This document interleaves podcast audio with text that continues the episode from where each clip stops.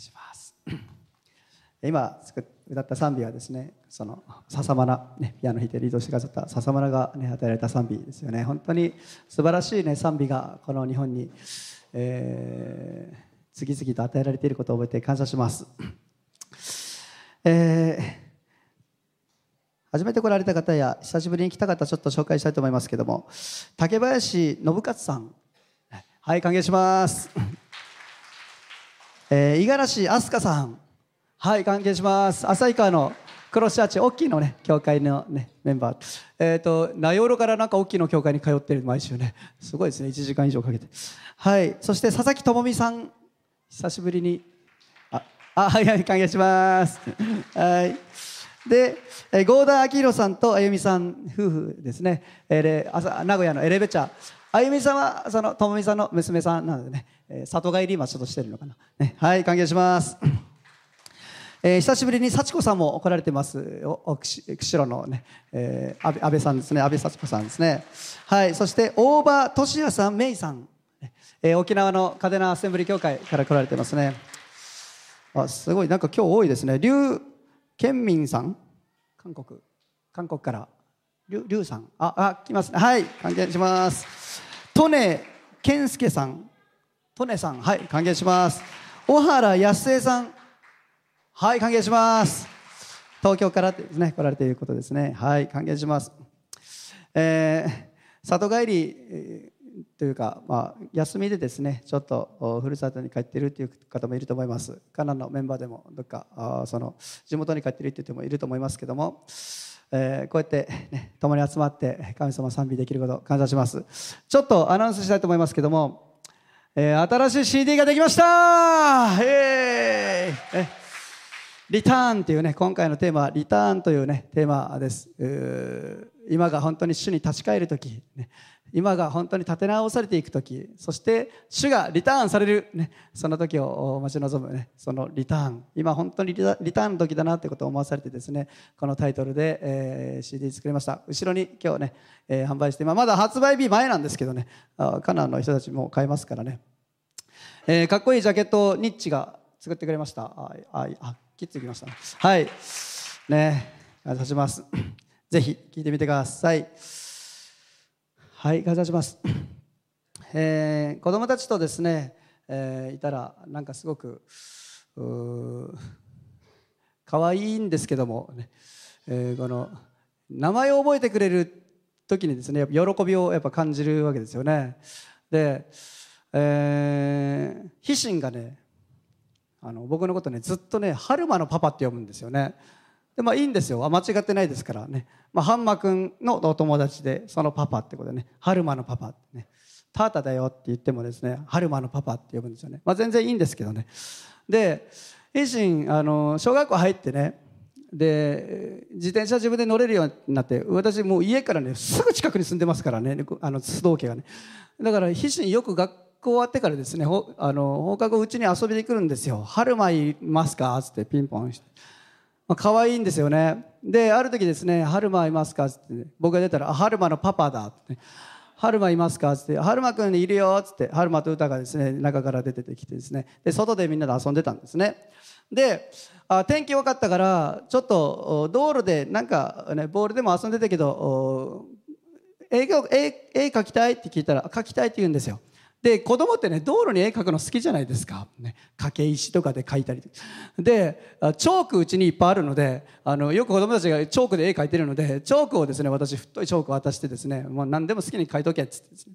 ほんで、えー、春馬あじゃあと飛信とですね歌ちゃんとですね、まあ、ハンマ君も多分その辺にいたと思うんですけどもおこのチョークでですね2人でこう描き始めたんですね飛信とうーちゃんってこうやってね。であ可愛いなと思ってですね僕家に入って。でしばらくしてちょっと子供たち外にいるからちょっと様子見に行こうかなと思ってですねガチャッと開けたらですね飛信と歌ちゃんが私の顔見るな見るなり笑いながらギャーって逃げてったんですよ。でなんだよと思って可愛いなと思いながらですね。で何何書いてたんかなと思って見たらですねこう書いてました「春馬のパパうんち」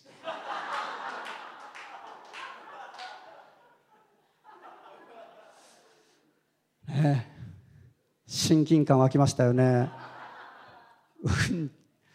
ほらーって追いかけましたけどね,、うん。ねなかなかタータとは呼んでくれないんですけどね。でもこの距離感ですよね。春馬のパパうんち、うんちやでって。これ後で見たでですね後でですねうたちゃんもねなんかこれ見て怒り始めたんですよね。タータ私のうたちゃんのタータをうんちってなんだって。ヒシンがヒシンが書いたんだって。いやお前も一緒にあの逃げて笑ってやってたやろうかって。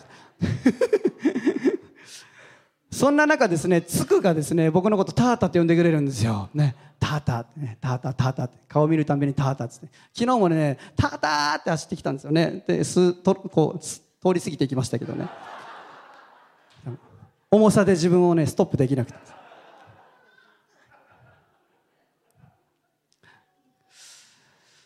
子供たちが本当に成長しそして、えー、本当に神様を賛美するものとなっていくことを私たちは願っています。この夏本当に多くの神様の恵みがありましたけどもあ本当にその一つ一つの、ね、恵みをですねやっぱり無駄にしたくないわけですよ、ね、で私たちはその恵みを生かしていくために、ね、与えられているものをですね生かしていくために今日必要なことをですね一緒に分かち合っていきたいと思います。一通り夏の行事が終わりましたけども受け取ったものをどうしていくのか。はい、それを実行していくってことですね。今日一緒に分かち合っていきたいと思います。マタイの福音書の25章。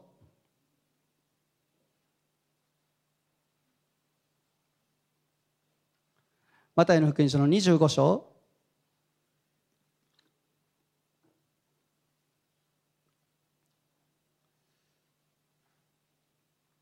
14節からちょっと長いですけども30節までいきたいと思います。一節ずつ皆さんだとですね交互に読んでいきたいと思いますけどもマタイの福音書25章の14節から30節私から読みます。天の御国はしもべたちを呼んで自分の財産を預け旅に出ていく人のようです。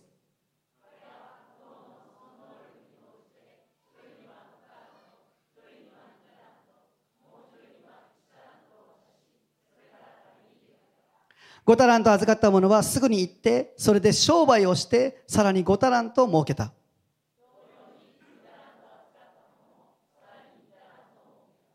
ところがところが1タラント預かった者は出ていくと地を掘ってその主人の金を隠した。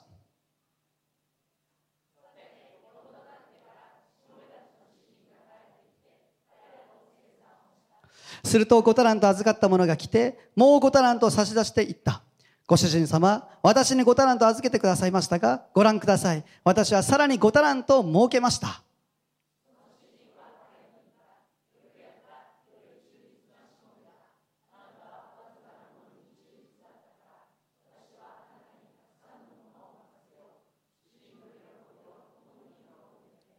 2タラントのものも来ていった。ご主人様、私は2タラント預かりましたが、ご覧ください。さらに2タラント儲けました。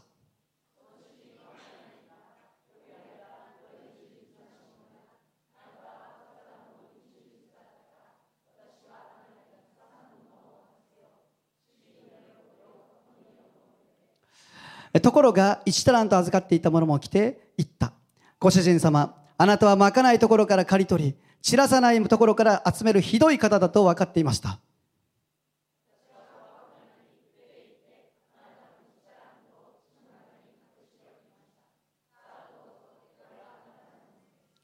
ところが主人は彼に答えて言った。悪い怠け者のしもべだ。私がまかないところから刈り取り散らさないところから集めることを知っていたというのか。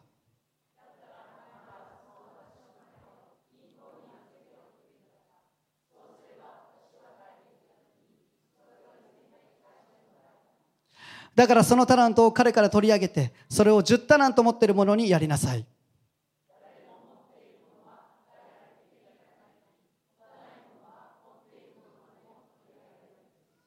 役に立たぬしもべは外の暗闇に追い出しなさい。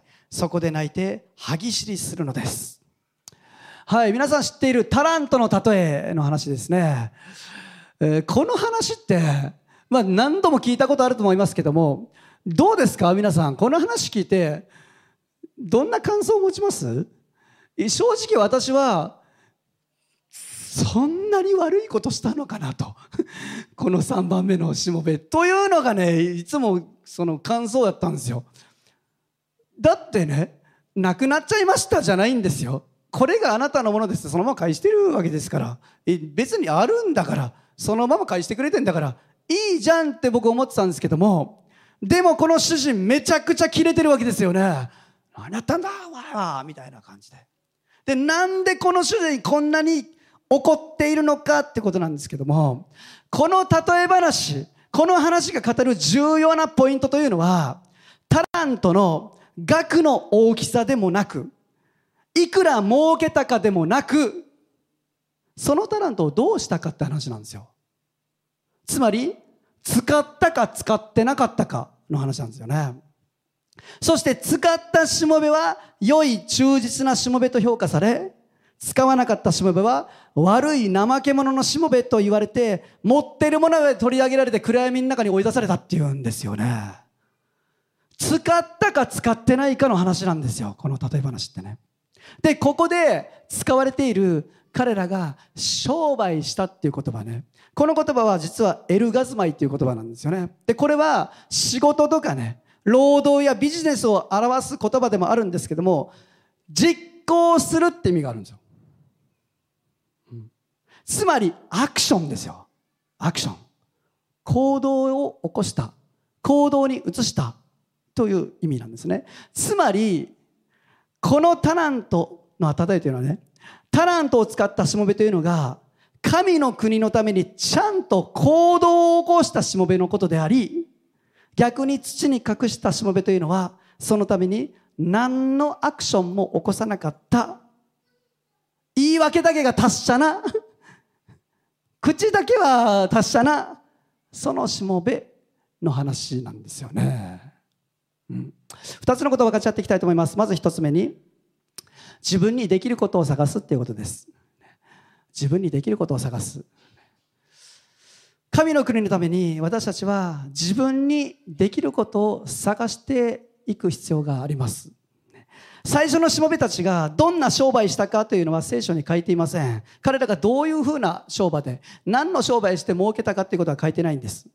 彼らは自分で考えて力量に応じて自分のその力量に合った商売をしていったわけですね。で実はこの商売を表すさっきも言いましたエルガズマイという言葉は他の場所までにもですね何度か出てくるんですけどもイエス様のね人生の中ですごく重要な場面でも一回出てくるんですよ。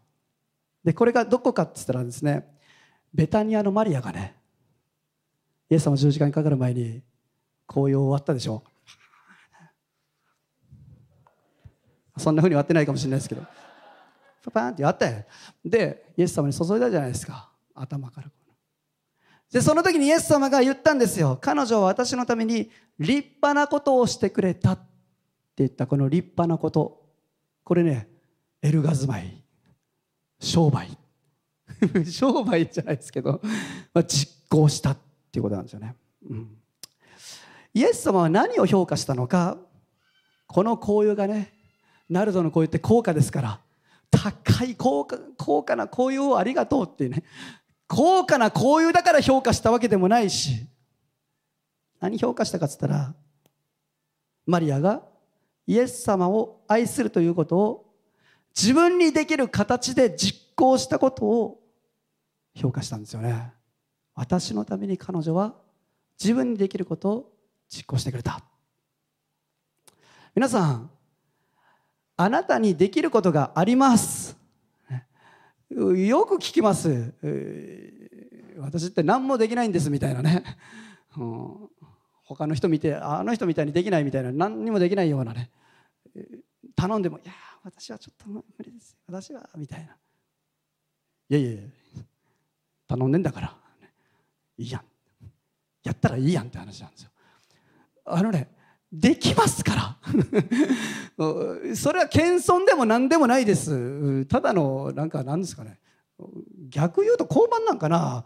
なんかね遠慮でもないしできることできるでいいんですよ。自分にできること探してったらいいんですよ。もっくんがね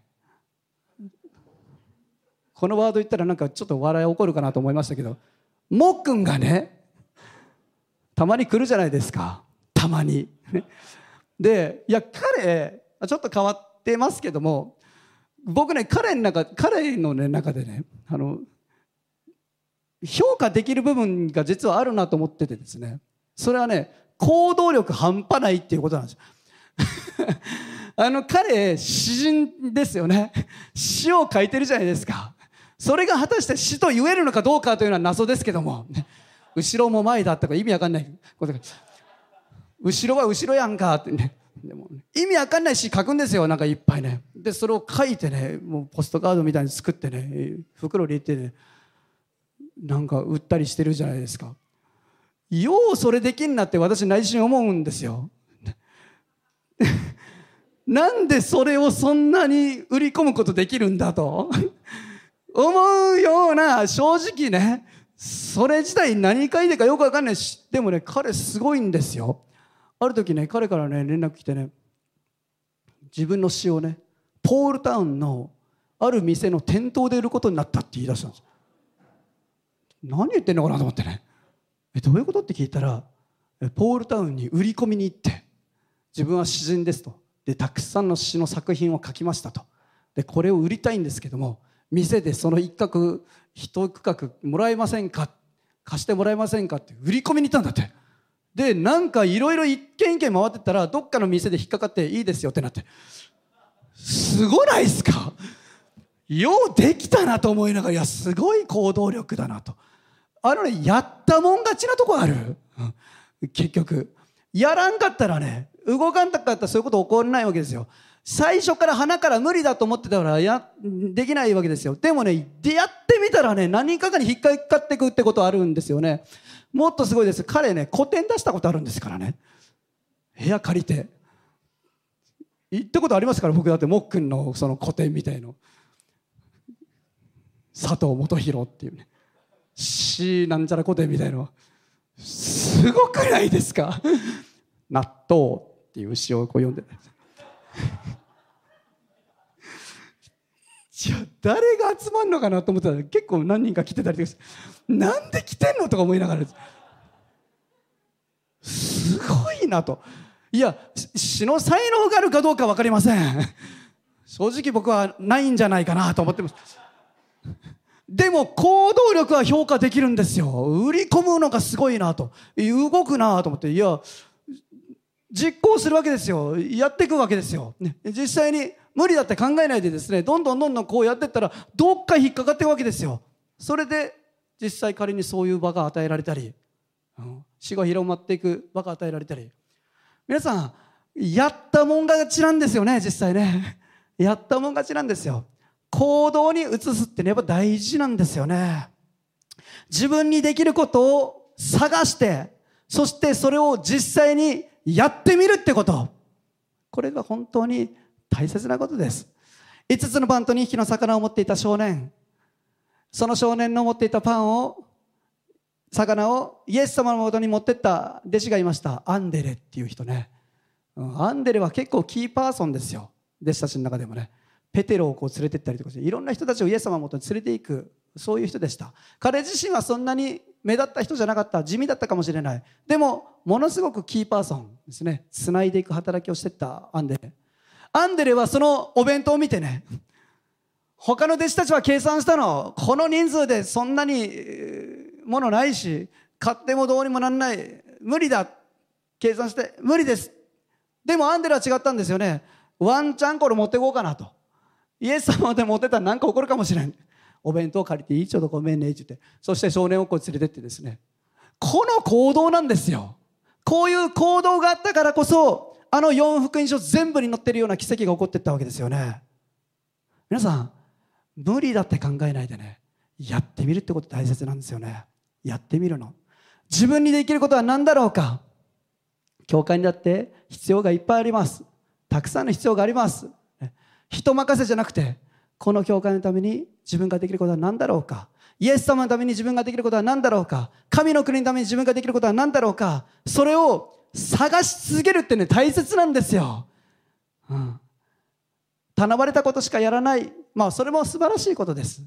でもこの5タラント2タラントのしもべたちは自分で商売してったの。自分で考えてそれを増やしていこう。それで使っていこうってことをしたわけですよね。イエス様はそれを評価したわけです。私たちは自分にできることを探しましょう。隣の人言ってあげましょうか。あなたにできることあるよ。ってね。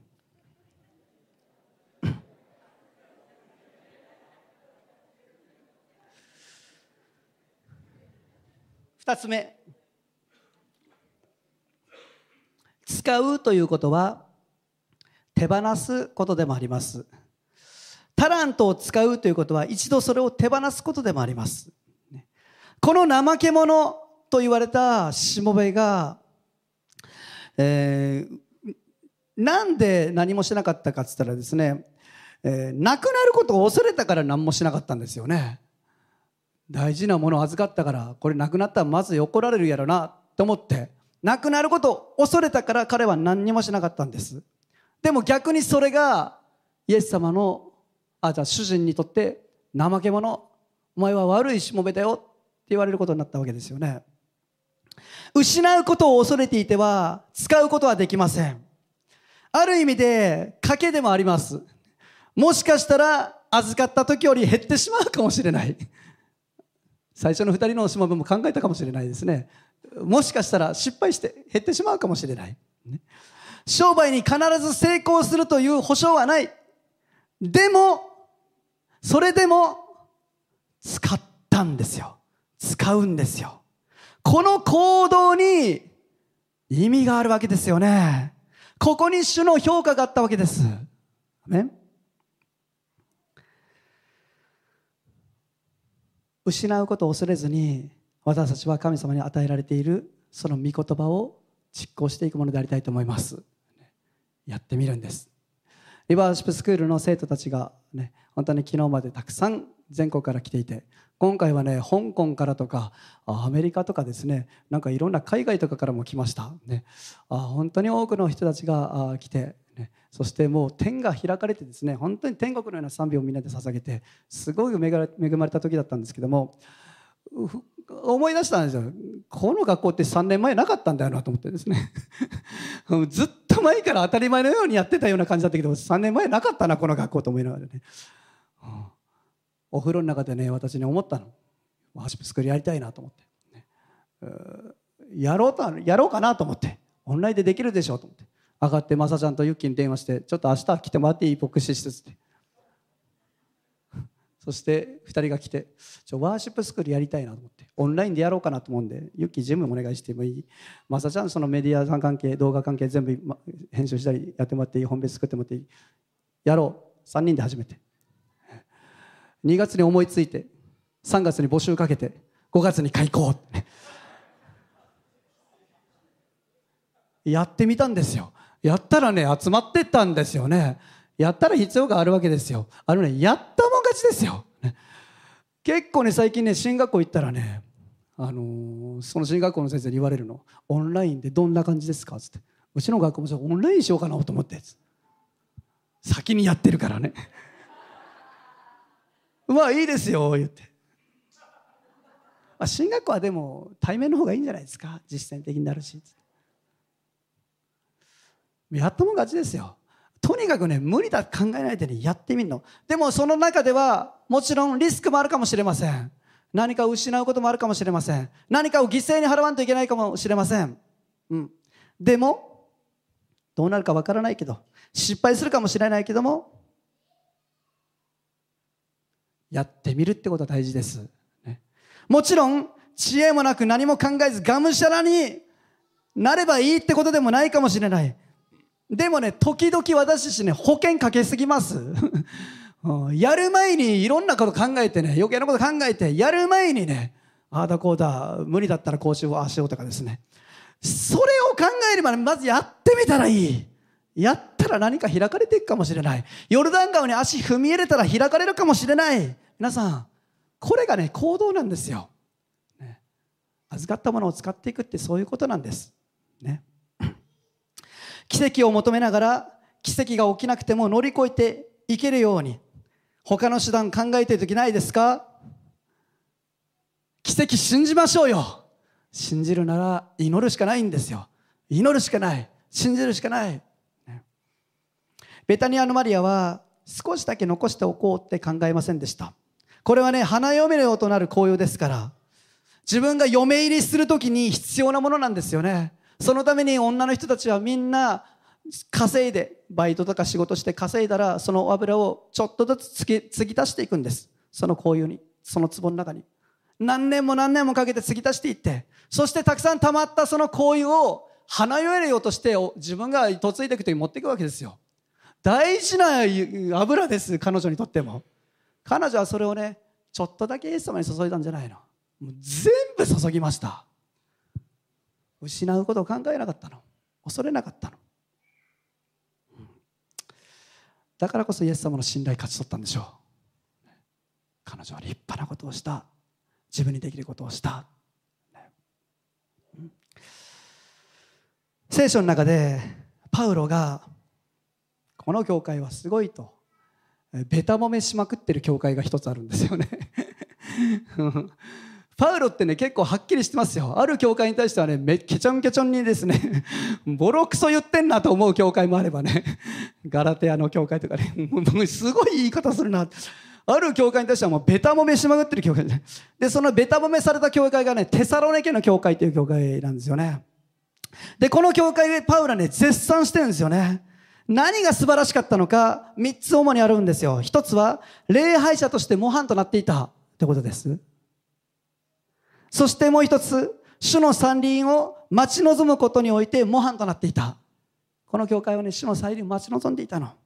そしてもう一つ、パウロがね、もうあなた方に対しては、このことにおいてはもう書くことがありませんというほどに 絶賛したことがある。それは何か愛し合っていたってことなんですよね。ちょっと読みましょうか。第一テサロニケの4章9節10節。はい。皆さんで読みましょう。3はい。兄弟愛については何も書き送る必要がありません。あなた方こそ互いに愛し合うことを神から教えられた人たちだからです。実にマケドニア全土のすべての兄弟たちに対してあなた方はそれを実行しています。しかし兄弟たちあなた方にお勧めします。どうかさらにますますそうであってくださいもう書き送る必要がないぐらい あなた方たちは愛し合うことにおいてはすごいことになってると。なんて言ってますか？マケドニア全土のすべての兄弟たちに対してあなた方はそれを実行してますって言ったの。愛を実践している。実行している。ピアノ弾いてもらっていいですか？この夏多くのもの恵みを私たち受け取りました、ね、キャンプやあ集会正会、ね。えー、ユースキャンプやキッズキャンプでも本当に多くのことを語られ教えられたと思います、ね、でもね聞いてねそのままにしてたらねそれは土の中に隠すしもべと同じです、うん、同じなの。彼はそのまんまイエス様にあその主者に返しました。これがあなたから預かったものです。はい。私たちの感覚ではそれでもいいじゃないですか。悪いことしてるわけじゃない。でも主人はそれを使ってほしかったわけですよ。使うことに意味があるから。実行することに意味があった実践してほしいの。イエス様の愛受け取りましたよね。うん。皆さんイエス様の愛受け取ってますか？アメン？じゃあそれをどうするんですか？イエス様ありがとう。で終わったらねかん土の中に隠してるの同じ、その愛を受け取ったならば今度はその愛を私たちは実行していくわけですよ。テサロニケの教会のように実践していくの。愛を実践するというのは時に失うことでもあります、時に傷つくこともあるかもしれません、うん、ノゼが今ユースパスターになってですねユースのために一生懸命働いている姿を見てですねああすごいな忠実だな誠実だなと思いながら見ています。あ彼は文句を言わないですからね。すごいなと思ってその本当に大変だなと思いながら若者って大変なんですよ。宇宙人みたいな感じでね感じ私もユースパスターだった時ね本当にもう感情の起伏がすごいわけですよねユースってね。ちょっと1週間前はねイエス様最高イエス様のために行きます。ハレルヤー。って燃えてたユースが次の週はですねもう教会行きたくないって言ってたりですね。この1週間の中で何が起こったんや？みたいなね。ありましたそういうこともね。やっとイエス様救われたな。時間かけて、えー、ご飯連れてったりとかしてご馳走して一生懸命自分にできることして学校に行けなくなったユースですね。何か知らんけど私はずっとイオンと言っていてですね彼と隣でずっと何時間も喋ったりとかですね。何をやってんだろうかとか思いながらですねでも自分なりに頑張って頑張って実践してイエス様だってそうしたじゃないか。愛することってそういうことなんだ。でもそんなユースがですね何もなかったかのようにまるで何にもなかったかのようにイエス様から離れていき教会から離れていきもちろん自分のことなんて忘れていき、まあね、そういうのを何度も何度も見てきました、ね、そのたんびに、ね、私は人間ですから腹が立つわけですよ、ね、何だと思ってるんだと、自分の時間返してくれとかですね思うわけですよね。お前のことはもう知らんって言いたくなるわけですよ。もう勝手にしろって言いたくなるわけですよね。でもその度思い出すわけですよね。いやいや。自分もそうだったじゃんかって自分も若い時そうだったじゃないか。私だっていろんな人に迷惑かけながら私だって同じようにもう知らん勝手にしろって思われたいような存在だったかもしれんけどもそれでも愛を実践し実行し諦めないで私のために祈りそして支え助け続けてくれた人たちがいたから今こうやって主につながることができてるじゃないかって思い出すから止めることできるわけですよ。ね、皆さん愛を実践していったらね何かは起こっていきます。その時は実を結んでいくこなかったとしても何かは残っていきます。その人の人生に何かを与えることができます、ね、神の国はタラントの例えのようだってイエス様言ったんですよ。本気の教会というのは口先だけで終わりません。皆さん私たちが本気の教会だということを証明しましょう。アメン。ここ大きな声でアメンというところ。私たちが本気の教会だということを証明しましょう。ということはどういうことですか？実行するってことです。実践しましょう。私にできることを探していくんです。あの人のためにこの人のためにあの家族のためにこの人のために。どんなことできるだろうか。愛の実践を探すわけです。あの人今困ってるかもしれないな。自分にできることは何だろうか。探すんです。実際的なもの物質的なものも必要かもしれない。自分にできるものを捧げることもできるかもしれないしその人のために祈ることもできるかもしれない。その人と時間を過ごすこともできるかもしれない。一つ一つの実践自分たちで探していくんです。何ができるだろうか。そして使うということは失うことでもあります。失うことを恐れない。必ず帰ってくるから。もっと大きな形で神様の祝福と栄光となって帰ってくるから。だから私たちはそれを恐れずにですね実行していくものでありたいと思います。うん。アクションを通して神の国は広がっていきます。思想や思い考えだけでは神の国は広がりません。私たちの行動を通して神の国は広がります。境町にこの札幌に神の国が来るために私たちに与えられているものがあります。私たちができることがあります。それをこの教会がですね本気の教会だということを示していくためにですねみんなで一緒に実践していきましょう。アメン。一言お願いします。天のお父さん感謝します。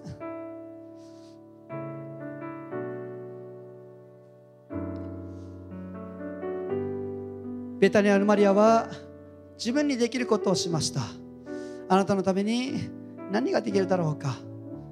彼女は考えて考えてその行為を終わってイエス様に注ぎました。イエス様がやがて10時間にかかり葬られ埋葬されるための準備として彼女は自分の精一杯の礼拝を捧げました。イエス様私たち一人一人にもできることがあります。私にできることは何でしょうか。そのことを私たちが探しあなたに聞きそして見つけそしてそれを実行していくわけます。導いてください。そのようにして私たちの人生を使ってください。あなたが私たちの人生を用いてくださいますように。テサロニカの教会のように私たちが愛を実行していくものでありますように。愛は形にしないと形がないものですから。みんなが見える形に私たちがしていくことできますように。どうぞ助けてください。そしてそのようにして神の御国がこの地に広がっていくことを覚えて感謝します。天の御国を実現させていくために天の御国をこの地で見ていくためにどうぞ私たちにその信仰と行動を与えてくださいますように。イエス様の名にします。アメン。